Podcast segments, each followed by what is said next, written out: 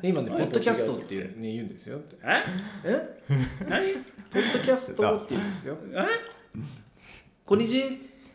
何こんにちこんにち何おこんにちこんにちこんにちあと50年戻してもらってもいいですか危ない危ない危ない危ない。 Welcome to Voice Capsule.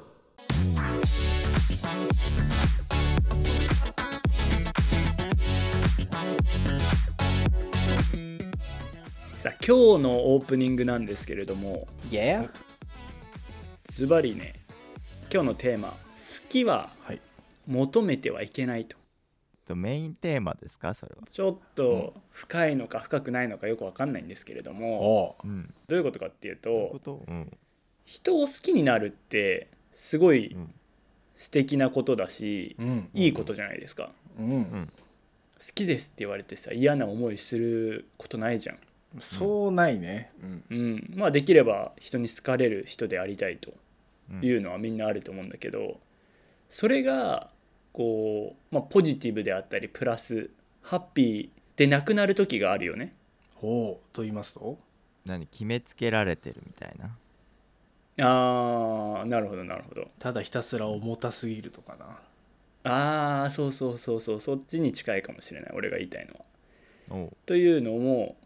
じゃあ私が猿のことが大好きですと。あ、Thank you! この時今ハッピーね。 Yeah! ハッピでーも猿うんハッピーパターンハッピー今ハッピーパターン。うん。でもこれがハッピーじゃなくなるパターンっていうのがうん。うん猿好きですはい。本当に好きですはい。私と付き合ってくださいうん。わ何ので今ね芝居しとんお前らはえ私は今振られたわけですねお。わうんっ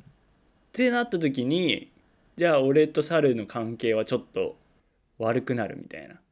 なんかごめんみたいになるじゃん確かそのだからまあ今ちょっと俺と猿でねお。うんちょっとコントっぽくなってしまいましたけどまあ男女でもあるしまあ男性同士もあると思うんですけどにうんそのなんか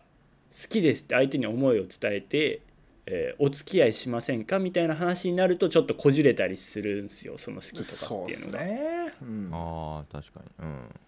うんなんでそれまでこう途中までね好きっていうところまではポジティブだったのにちょっとこじれるのかっていうとやっぱそれは好きを求め始めているわけじゃないですか。なあ。あなたに好きと伝えてあなたも私を好きになってくださいねっていうのが多分告白ってそいうれやつだがと思う告白ですね、確かに。はああいそっか確かにそうなった途端にこうまあ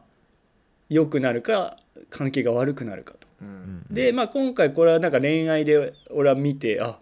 なんかせっかく好きって素敵なことなのにこうネガティブに転じるのってもったいないなと思ったんだけどこれって何でもそうだなと思って好きを求めてしまうってダメだなと思ってなんかじゃあ好きな食べ物がありますとうん私はセロリが好きですとあセロリねいるよねうん分かれる分かれニッチなるとこ来たなうんお俺納豆大っ嫌いです私猿ああじゃあ納豆にしよう日本人納豆好き納とか豆いがいかも好きですしれないけど納豆大っ嫌いですそう、はい大好きはいで猿も納豆好きだよね俺納豆好きだもんどうかすぜ日本人全員好きだと思ったら「おマジやだバカ野郎!」って言って俺でも猿今ブチギレ案件じゃないですか、はいだからこれも好きを求めてしまっているとかうん やっぱギブアンドテイクみたいなのもありますけどうんうんテイクを求めるとうんなんかこじれるんだなって思ったんですよね確かになるほどねまあ世の中には3種類の人間がいますよほうおまずはテイカーと呼ばれる人たちほうおはい受け入れる人ですねでギバ与える人ーで一番多いのは抹茶なんですね抹茶抹茶じゃないピッチャー違う違うキャッチャーえ最初さ3種類いるって言ってもう抹茶で終わったや んなんでピ普通ッチャはー抹45茶種類目いないかなと思ったんだけどな抹茶というのは要するに与えるからちょうだいねっていうだからまあ要するになんだろうなこう恩を売ったら返してもらうのが当たり前だと思ってるうし、んいやというもうかほんとそれがダメだよなこれがまだ一般的な気はするけどね。まあうんそれが一番多いんだって普通にうんうんでもまあ今のその好きを求めるっていうのはまあどっちかというとまあギブはしてるからじゃあテイクもしたいうんだかうら、ん与えたからちょうだいよっていうのでだからまあ普通に一般的なマッチャーなんですよねうんはい、なんか最近あの本当くだらないことだけどうん、あこういうの嫌だなって思った俺の案件がはいあのはいはいまあ、後輩があの「これおすすめのお菓子なんです」って言ってなんか俺い急いでたけど別にそんな「いらないよ別にお菓子くれ」とか言ってないからうんうん「あのちょっといい大丈夫大丈夫」って言って「ありがとうね」って言って もあのちょっと離れようとしたんですよ私はその場を、うんうんちょっと本当急いでたんででもあの本当これおすすめなんでって言って渡してきて別に渡してくるのはさありがたいから受け取るじゃんこっちも、うんうんまあ、ありがとうなっつって、おすすめなんでっていうねまあまあじゃあ悪いなあのとりあえずもらうわっつったらあ、うん、まあ、あの感想どうでしたかって求めてくるあーそれはねマッチャーですマジでねいや食ってねえよまだみたいな 俺そのなんだくれって言ったわけじゃないからさ そのなるほどねそれはなんか重いんだってそれが みたいなのを思った最近ですそういうことだようねんきっとそういだやもうねまさにそういやもう俺も絶対やらないようにしてるのは本当にその感想を求める例えばあそういうことに悩んでただったらそういうこういう本とか動画とかあるよみたいなうんうんでうんもう言うだけ言ってあとは絶対に聞かないっうんうんうんていうのは絶対そうしないと向こうがもうねプレッシャーになった時点でただのおせっかいというかうんううんんだからまあその与えるんだったらもう与えるだけうんっていう方がまあ長い目で見た時に、まあ、強いっていうのはよく言われてるんだよねギバーっていうのは確かにだから世の中マッチャーがめちゃくちゃ多いっていうのを、まあ、じうん事実として受け止めて、うんまあ、そういう人がいたらあこの人はマッチャーなんだな認めてほしいというか好きを求めてるんだなという一歩をね引いた目線で物事を見てもらえればまた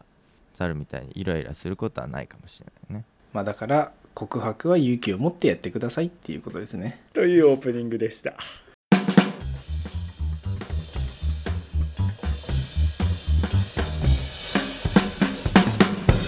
ポッドキャストトーク本日も始まりました「ポッドキャストークエコエポーッドキャストオーク」世の中の楽しい音声番組をワイワイガヤガヤと紹介する「ポッドキャストーク」自己紹介が遅れましたけれども私ボイスカプセルささかと小西とサルですはい、この3人でお届けしてまいります。なんか小西党って 釣られたわサルですってなんで小西党ってなまるなって。うんあのさ、85歳っていうと、どんな、どれぐらいのさ、イメージがあるおもうよく見ますよ85歳なんて今仕事からあそ私っか猿そっかは。お確かに、猿は職業的に触れる、触れ合う機会が多いかもしれないですね。薬剤師だから。認知症の薬をねあのもう飲んでっていう方もたくさんたくさんいらっしゃいますねうんいるよね。うん俺は85歳と普段なかなか関わる機会がないのでまあやっぱりあれだねこう節目節目に会うおじいちゃんおばあちゃんうん、のイメージかなそうだよね。うんもし、その85歳、まあ、オーバー80、うんなんかえ俺が英語にすると分かりづらいから、まあ、80歳超えのうん人たちが我々みたいにポッドキャストやってたらどうします とんでもないややそれはちょっとだってわかんないこんなあれねちょっとなかなか言っていいのかわかんないですけどたまにねあおじいちゃんおばあちゃんとの会話もこうなかなかままならないですよ会話もままならないと、まずそのう80んオーバー80あ俺が言うとちょっと紛らわしいからあの80歳以上 なんか聞いたのな方から「ポッドキャスト」っていう単語はまず出てこないですよねうん、えなんだ何なんだってって何ラジオって言えばまあわかると思うけ どあラジオうんラジオだラジオですラジオラってジオ言いなさいよあんた今ね「ポ何ッドキャスト」ってポッドキャストっね言うんですよってええ何ポッドキャストって言うんですよえこんにちこんに何ちこんにち何おこんにちこんにちこんにちはあとこんにちは50年戻してもらってもいいですか50年危ない危ない危ない危ない。ね今、小西今になってた50年ひねっちゃったからちょっと忘れてたけど今日紹介するのはうん大沢優里と毒マムシ三太夫の GG 砲弾はああ皆さん散々ね80歳がね、ポッドキャストやったらもう会話もままならないだあとは「えポッドキャストってなんだ?」ともうちょっとねあのあんま良くないけどまあダメな方を想像してねありえないと、まあ普通はね、うんいや今俺が触れ合って想像でるきない85歳でポッドキャストは本当皆さん絶対聞聞いてないやってないと思いますよ大方もう99%、うん、そう多分僕が確認する限り日本最高齢のポッドキャスト番組おい、それがさっき言った大沢優里と毒マムシ三太夫の GG 砲弾うんあ GG ってアルファベットを2文字並べてますけどまあ GG ですよ ーあーうんグッドゲームって意味じゃないのね、いやそんなそんなんないですうんうん、 GG 砲弾 GG なんですねいやこの2人大沢優里さん昔ね僕はあんま知らないんだけどラジオ番組をやってたうん大沢優里の UU ワイドねあごめ存知っでちゃすえめっちゃ知ってるやん私こう見えてちょっとラジオっ子でしてうんあの聞いてましたよ現役でやられもうてる現時役聞いてたうん、だからそれこそまあ今回ね最初笹坂が紹介してくれましたけどうんなんだそれはと思って僕も聞かせてもらったんですよで最初、うんその GG 砲弾聞いてって言われた時はうんなんかおじなんかねその本当町内会のおじさんがポッドキャストやってんのかなと思って町内会好きだな、うん、おじいさんがやってるって言うからねで聞いたらもう懐かしい声でねやっぱもう声聞くとすぐ分かるよねうんうん多う分んそあこの人の声だと思って名前を存じ上げてなかったんですけど、うん声聞いたら分かったあ、うんこの人かみたいなそう、ん、だからすごいよねその名前ももちろん名前も有名だけど、うん名前より声質がこう先行してブランディングできてるみたいのが2人とも声がなんか「あー聞いたことあるわー」聞き心地いいわーって思いながらねほんと前半ものすごく失礼な会話をしてしまいましたけど やっぱりねすげえなって思うよねこれ聞くとね。すごい、ううんんいやすごいほんすっと入ってくるよね、そうううんんだから大沢優里さんは81歳うんほう現在81歳で毒マムシ三太夫さんが86歳だってこの人かすげえな足して167歳ですよ合ってるうん、合ってます。だから逆にこう今回の入りがね80、オーバー80の人はどうなんだみたいな話から入りましたけど、うんこれ GG 砲弾から入ってたらあ80代とは思わない、いや確かに思わないと思うう、ん本当にわかんもなういそれなな。んですまさに今日俺はそれをね話したくてうんうんあの80歳のテンポじゃないよね会会話がううんうんんうんうんもうバンバン進むし話転がるしうんいやもうこれはねあの私たちが目指すべき姿ですようのん確かに30年後もこんな感じで喋ってたいもんな50年後ね。うんなんで俺ら50歳計 算なのあなただけだよ最初にさあのおじいさんになってちょっと戻れてな いのちょっと今時 小に時小西か空がら崩れちゃって戻ってきたところなのでねちょっ とあのうちの小西君あのちょっと感覚がずれておりますまだ50歳でしたごめんなさい小ボケでした天然でしたすいませんね僕たちが50年後にもあんなに会話を回せてるかっていうと多分やっぱりあの人たちはもう長年やってきたねプロだからっていうのもあるし、まあ、そんだけねそう健康というかねもうそのメンタル的にも健康なんだろうね、うんまあそのおうん二人なんか病気されてていろいろ大変だった時期はあったみたいなんですけど、まあ、体はガタが来ててもやっぱりそのメンタル、まあ、声とか脳みそとかは全然その衰えてない、いうんやなんか目標を見た感じがしましたね僕はこのラジオを聞いて、うんやっぱりその俺も近くで患者さん見てるとさ年取ってね体の機能が弱って薬飲むとかはいいんだけどうんやっぱ頭脳が生きてるうんうん脳が正常に動いてるってマジで財産っていうかうんうんめちゃゃくちゃなんかこう当たり前なんだけど本当にとっても大事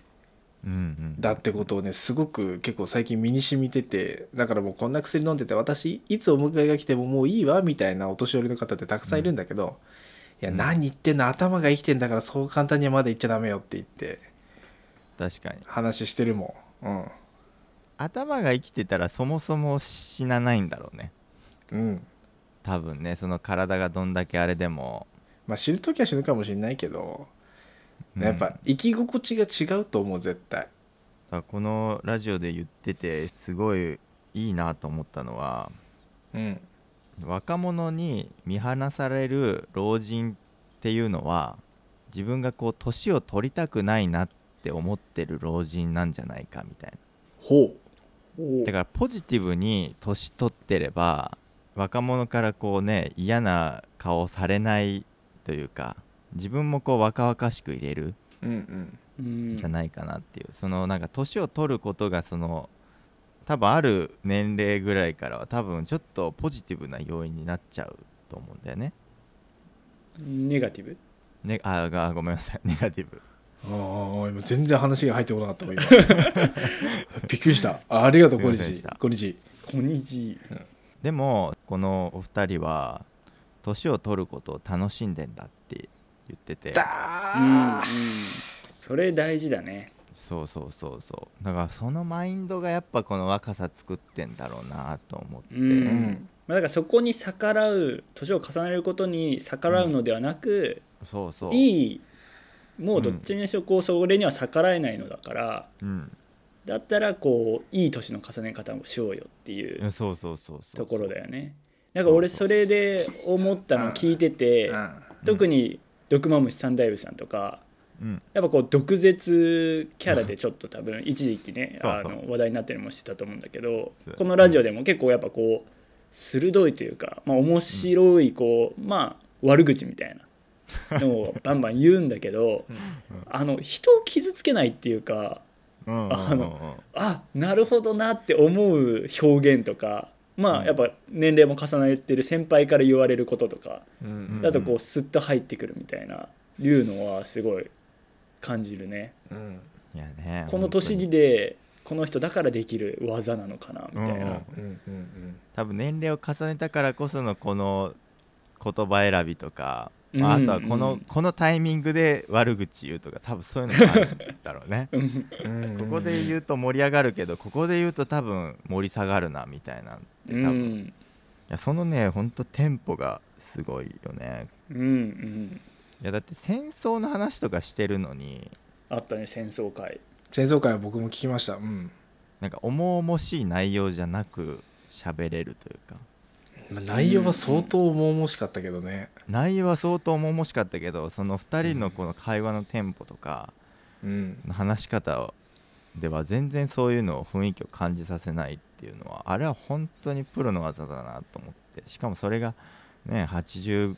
超えでもそれが実現できてるってことはうん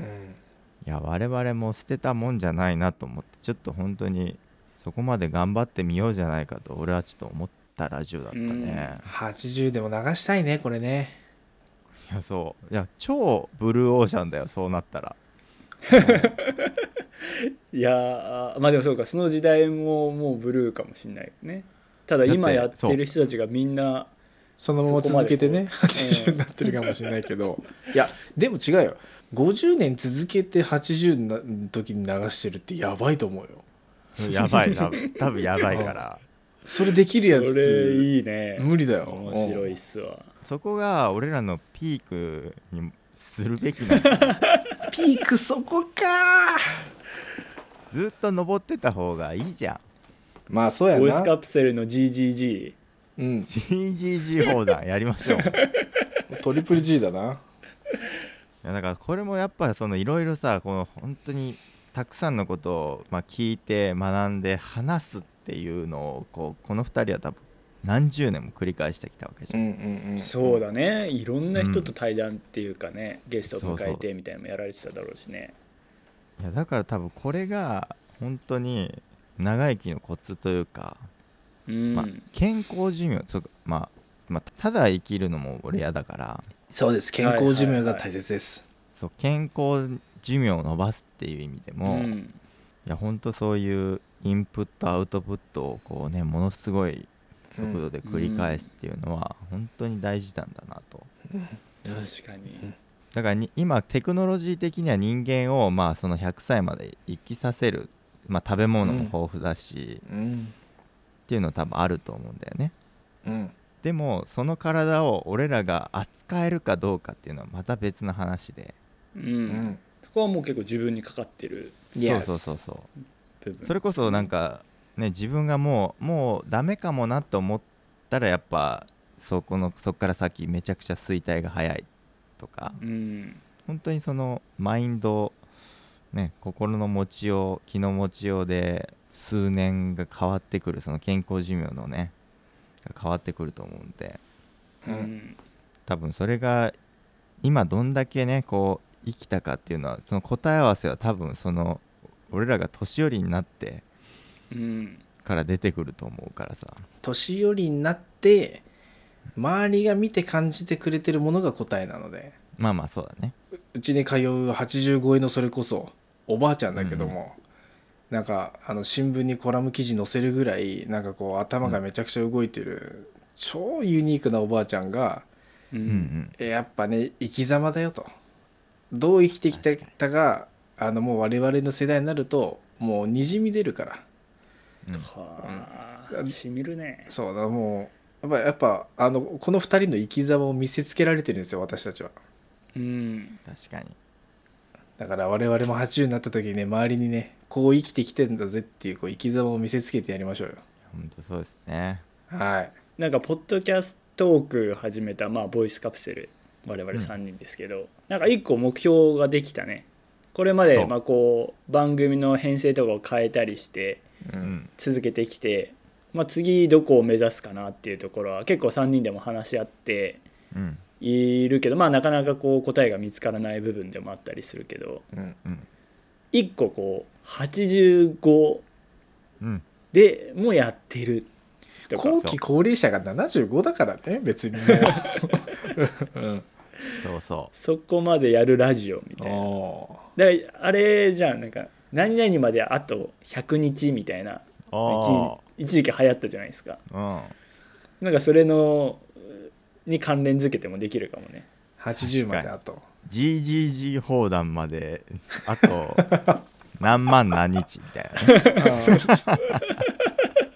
の放送回ですみたいなであーカウントダウンしていくとかっていうのも面白いかもね確かにでもやっぱそういう風になりたいなって思わせてくれるこのラジオですねうんそう本当にこれはポッドキャスターたちのなんかこううんみんなの目標になるんじゃないのかなっていうような、うんうんうんいやなかなかだって収録機材も絶対変わるしさインターネットのこの今ねこう Google あミートとかでもやってるけど多分それもバンバン多分変わっていくんだと思うんだよそれにも対応しながーらそうだどんどんアップデートしないといけないもんねそうそうそうだからそういうテクノロジーにやっぱりこう対応していって時代の流れに対応していかないと多分80歳でまあそういうポッドキャストとかまあ YouTube でもいいんだけどまあまあ多分ポッドキャストも YouTube もあるのかわからないけど、ね何か違った形になってるかもしれないねそういった形でこう変わってったものを最後ね最後というかね俺らがもう死ぬまでねアウトプットできればそれこそなんか幸せに死ねるんじゃないのかなっていやそれ幸せに死ねるよ思ったなあ本当絶に対幸せに死ねるだから俺は本当にポジティブに年を取りたいなとはい思いましたこれは本当ね俺らの親世代とかもうバチクソ世代の多分、バッチリ世代ですねうん バッチうリんバッチリ世代なのかなうんパチピー、うん、カキピーみたいな世代になってますね、うんだと思うんだけど逆に僕は本当に若者に聞いてほしいなとうんなんか希望を感じるような年取るのも楽しいなっていうねうんそうそうそういやーでも「シャープ #2」のね「戦争を語る」の回とかはやっぱ聞いてああしみるものありましたよちょっと、いやもうほんとそうそうそうう、ん一番お米が取れるところはって言って赤羽駅ですよ、あね、どういうことって思う人はねちょっとぜひ聞いてみてほしいですこれをうんおーい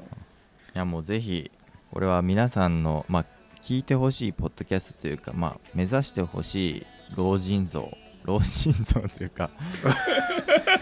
目指してほしい人間うんになると思うので概要欄に大沢優里と毒マムシ三太夫の GG 砲弾貼っておきますのでぜひクリックして聞いてみてください人間のね希望が見えるような番組ですのでおーはい。では、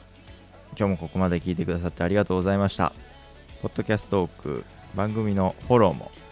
よろしくお願いします。お願いしますまた、ツイッターも最近始めましたので、そちらの方もチェック、また確認よろしくお願いしま。お願いしますすはいお願いしますお願いしますお願いしますはい、混乱中ですけど、おは願いいしま。すではまた次回は金曜日配信しますのでぜひ聞きに来てくださいでは今日のポッドキャストトークこれにてお開きにしますではまた次回さよならバイバイバイバイ